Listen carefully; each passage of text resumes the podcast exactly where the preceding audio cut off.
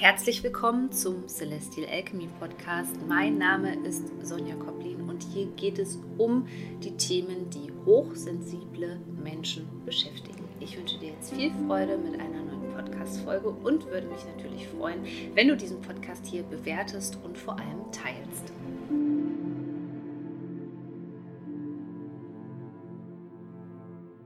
Und herzlich willkommen zu einer neuen Podcast-Folge, die sich heute mit dem Thema beschäftigt, warum Trauer eigentlich ein ganz wichtiger Bestandteil von Heilung ist. Und du weißt ja, über die negativen Dinge des Lebens wird ja nicht so gerne gesprochen. Deswegen thematisiere ich die sehr, sehr gerne, weil ich einfach weiß, gerade wenn es um Traumaheilung geht, und auch um Hochsensibilität, dass eben solche Dinge ganz, ganz wichtig für den Heilungsprozess sind.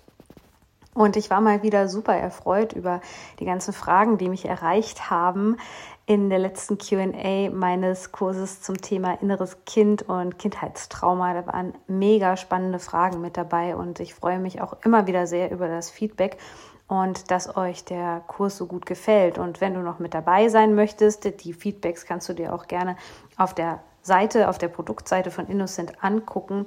Eine Anmeldung ist nur noch bis Ende Februar möglich und du hast vor allem auch noch die Möglichkeit, an einer QA teilzunehmen. Das heißt, du kannst mir deine persönliche Frage stellen. Du findest den Link zur Anmeldung in den Shownotes. Ja, aber jetzt lass uns über das Thema Trauer sprechen.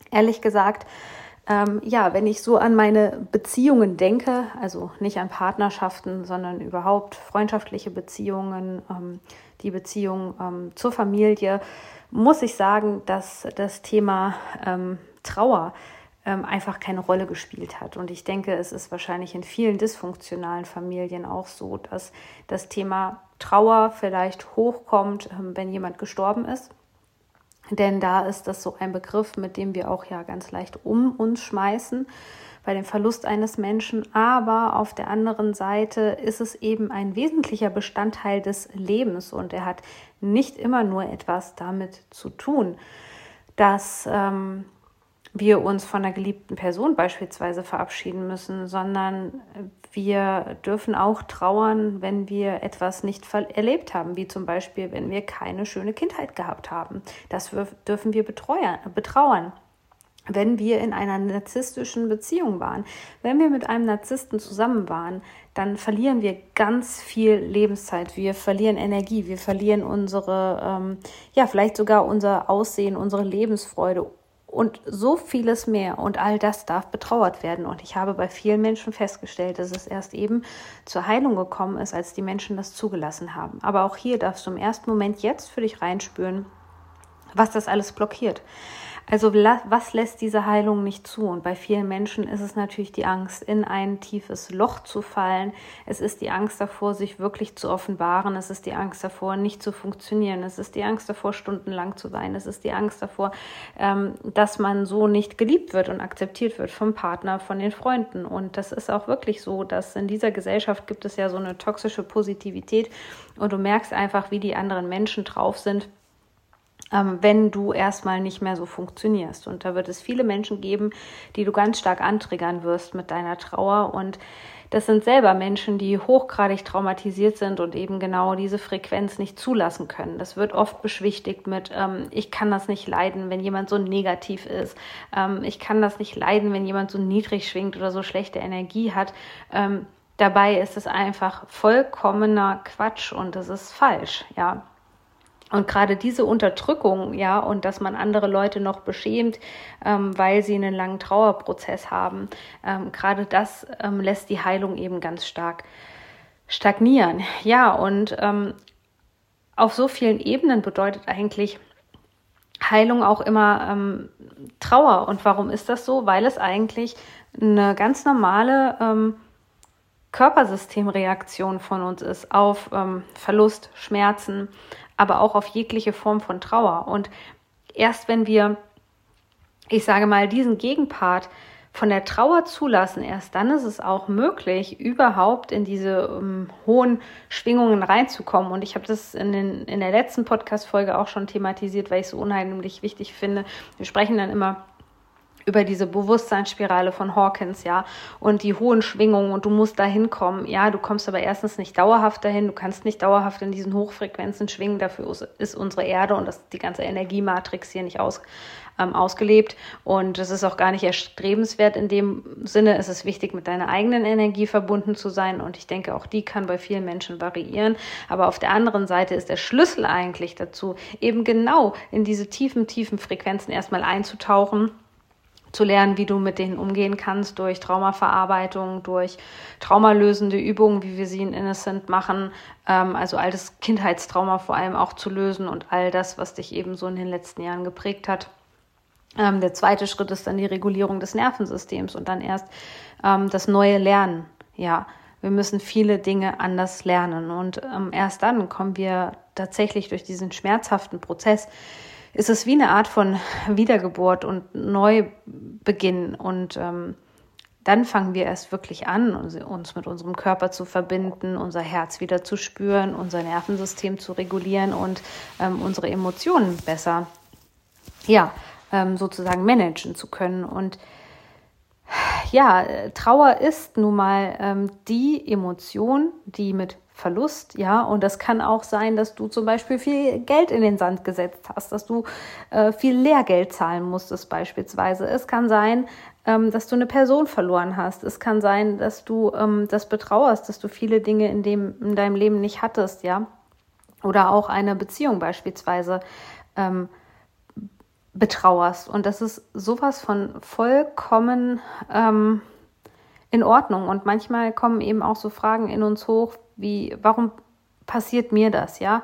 Äh, warum, ähm, warum waren die Dinge nicht anders? Und das ist so ein wichtiger Prozess, dass wir da eben nicht stocken, sondern dass wir da wirklich ähm, ja durchgehen. Und du kannst dir das auch, Trauer ist so ein Moment, wo wir genau am Scheideweg im Grunde genommen sind, nämlich aus alten Überlebensmustern, Überlebensstrategien.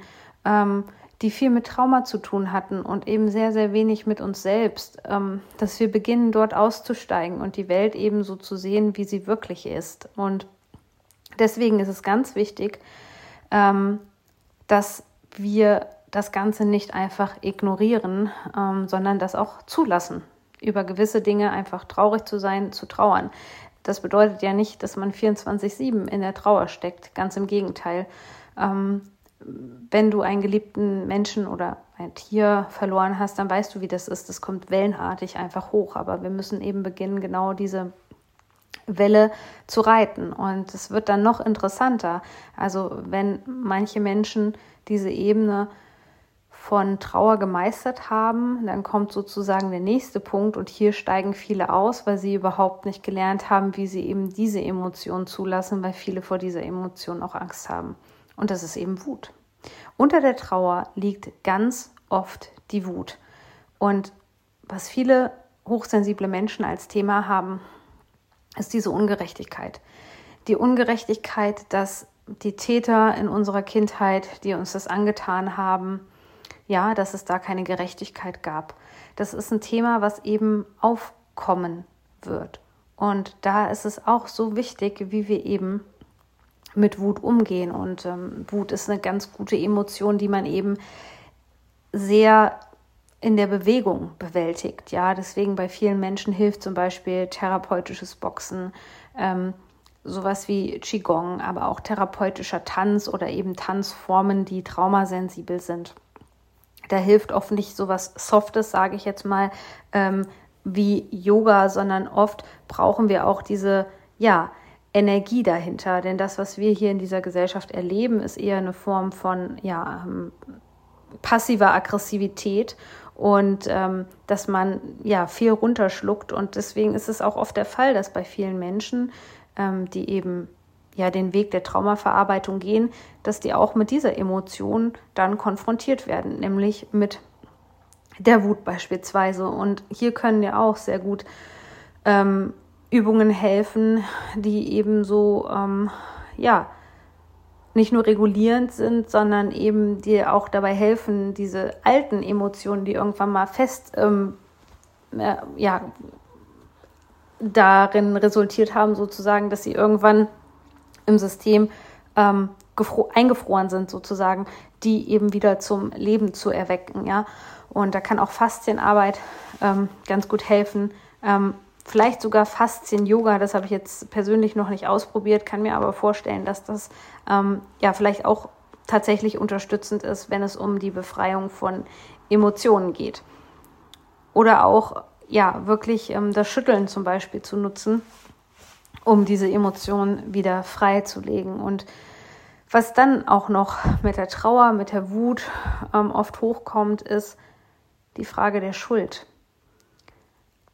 Also viele Menschen, wenn dann so viel Energie in Bewegung kommt und Wut ist eine sehr, sehr kräftige Energie, weil Wut uns schützen kann, weil Wut unsere Grenzen aufzeigt und weil Wut uns manchmal auch ein Stück weit von der Gesellschaft entfernt, ja.